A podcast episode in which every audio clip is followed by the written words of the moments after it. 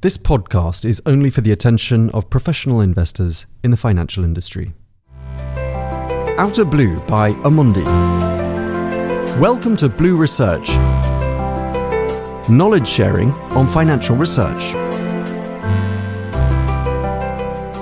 Hello and thank you for joining us for this Amundi Blue Research podcast. Today we're turning our eye to the subject of inflation, which in the context of the current global economic situation is not being much talked or written about.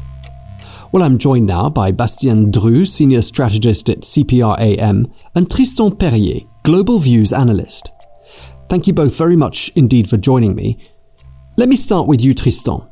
When it comes to inflation, where were we prior to the crisis that we're in now? Hello. In short, before the crisis, we were in a disinflationary world. That is, a disinflationary long-term economic regime. Inflation had been trending lower and lower for 40 years in most advanced economies, that is, since the early 1980s, and more recently in most emerging economies. The causes of this multi-decade trend are many and have been well investigated, although there are debates over their relative weights. The main cause is probably the so-called Volcker Revolution of 40 years ago, that is the building of more credible monetary policy frameworks that put an end to the high inflation of the 1970s and generated long-lasting disinflationary expectations and behaviors. Another major cause is globalization, with the competition from low-wage emerging economies weighing on prices of manufactured goods. A third factor could be the combination of more services-oriented economies and generally pro-corporation economic policies that did reduce the bargaining power of workers in wage negotiations. A fourth factor is the increased preference of households for saving over consumption, that some studies relate to aging, but that was also related in the past decade to deleveraging behaviors after the past financial crisis in order to eliminate the debt excesses. Finally, many observers would also mention technology among the disinflationary factors, e-commerce giving more autonomy to buyers and making it more difficult for a seller to be the first one to raise prices. However, despite all this disinflation, inflation remained positive. We were in a disinflationary, but not in a deflationary situation, with the exception of Japan, obviously a few years ago. But there were fears that, come the next crisis, outright deflation could become a reality. So, Tristan, what is your assessment of inflation around the world during the course of these last 3 months? Well, the last 3 months corresponded to the lockdowns in most economies. So obviously, during that period, inflation has come sharply down, to say the least. May figures for 12 months inflation are just 0.1% in both the US and Euro area. The main factor behind this fall is obviously a lagged effect of the ultra-low oil prices of March and April, with prices also declining in a number of other sectors, notably manufactured goods, but also some services. However, within this dominant downward move in inflation, it is noteworthy that the lockdowns also generated supply shocks that were inflationary for other sectors, notably food and, to a lesser extent, the medical sector.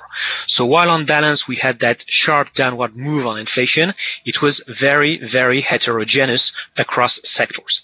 It is also worth mentioning that there were more technical difficulties than usually in measuring inflation. Figures are not as reliable as they usually are, partly because the survey process was disrupted, partly also because, with the sudden stop in many sectors' activities, think some tourist services, for instance, there could be simply no prices to measure. Bastien, let me turn to you now. What might be some of the consequences of this crisis, both in the short and the longer term? So in the short run, it's very clear that there is a downward pressure on inflation for several reasons. The first one has already been mentioned by Tristan. You have the drop of oil prices, depressing energy prices, and also headline inflation. The second reason is the fact that the lack of demand, because of the lockdown measures and because of the fall of the aggregate demand, the consumers fear that they could lose their jobs and they consume less. This could have also a negative impact on inflation in the short run. In the US, core CPI already slowed from 2.1% in March to 1.2% in May.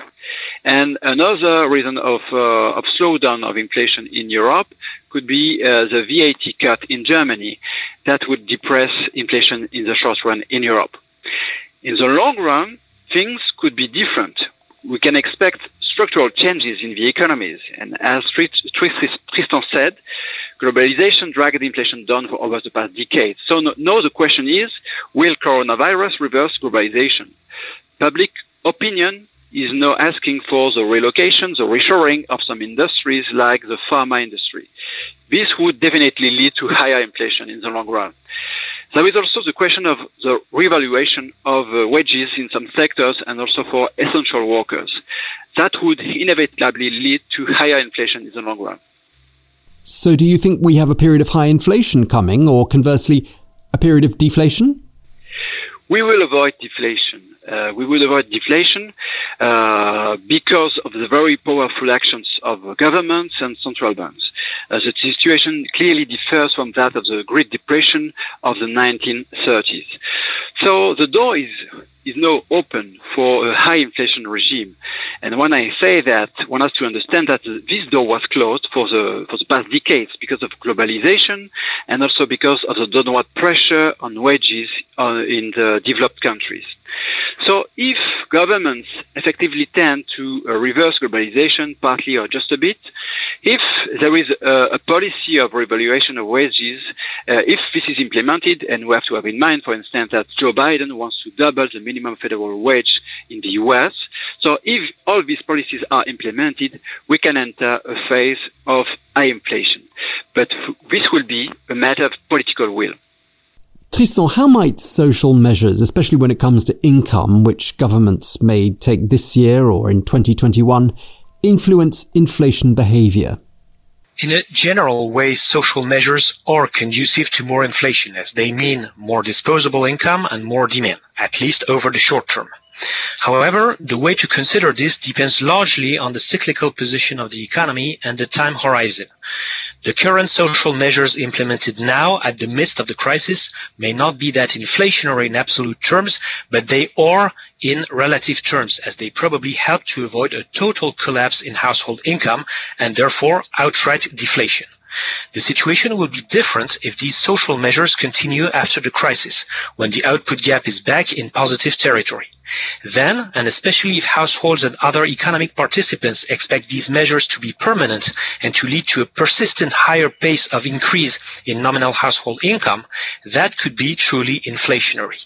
And in the post-crisis world, there will probably be many demands to make permanent the temporary social schemes that were deployed during the crisis, such as, for instance, the extension of unemployment benefits to the self-employed and some forms of universal basic income.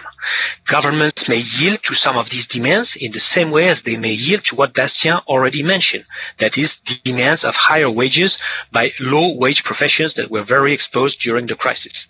That could also contribute to higher inflation expectations and thus higher inflation. Okay, Tristan, what about production? We've seen very local production wishes from one government to another.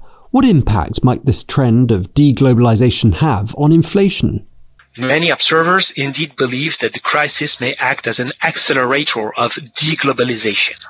This could mean, indeed, reshoring of activities in advanced economies, starting with strategic sectors, but also broader manufacturing. Given the higher wages in advanced economies that will spill over to prices, that could be an inflationary factor. Nonetheless, we should not overestimate this factor. First of all, the decisions to reshore will, of course, meet reality obstacles. And also because this is essentially a story for the economy of goods, notably manufactured goods, and not so much for services. Inflation indices nowadays in advanced economies are dominated by services, which are already mostly domestically produced. You could argue, of course, that goods are an input to the production of many services, but more expensive manufactured goods would directly impact only a lesser part of the overall inflation indices. Therefore, we would not really expect this to be such a strong inflationary driver by itself, although it could play in combination with the other factors that we did mention, especially the social ones. And finally, Bastien, let me turn to you. Would you please explain to our audience how they should consider their investment given these economic assessments on inflation? First of all, there has been a very sharp rebound of inflation break-even rates, mostly linked to the rebound of oil prices. As economies reopen, there is a rise of the demand of oil, and so this leads to a rise of inflation break-even rates. We can expect this to continue in the short term. Thinking about the long term, we believe that fixed income investors with a long-term investment horizon should consider dedicating a bucket of their asset allocations to investments that can potentially help mitigate the inflation risk, notably by investing a share of their allocation to real assets. This would be key, as financial repression will keep short-term interest rates very low, challenging the ability of government bonds to deliver positive real returns in case of inflation resurgence. Thank you very much indeed for that, Bastien Dru, Senior Strategist at CPRAM, and also to Tristan Perrier, Global Views Analyst. And thank you to you for listening. I do hope you'll join us again soon for another Blue Research podcast.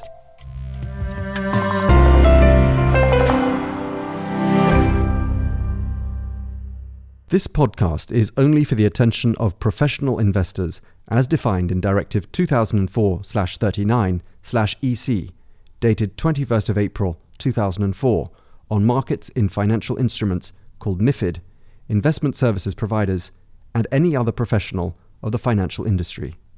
Views are subject to change and should not be relied upon as investment advice on behalf of Amundi.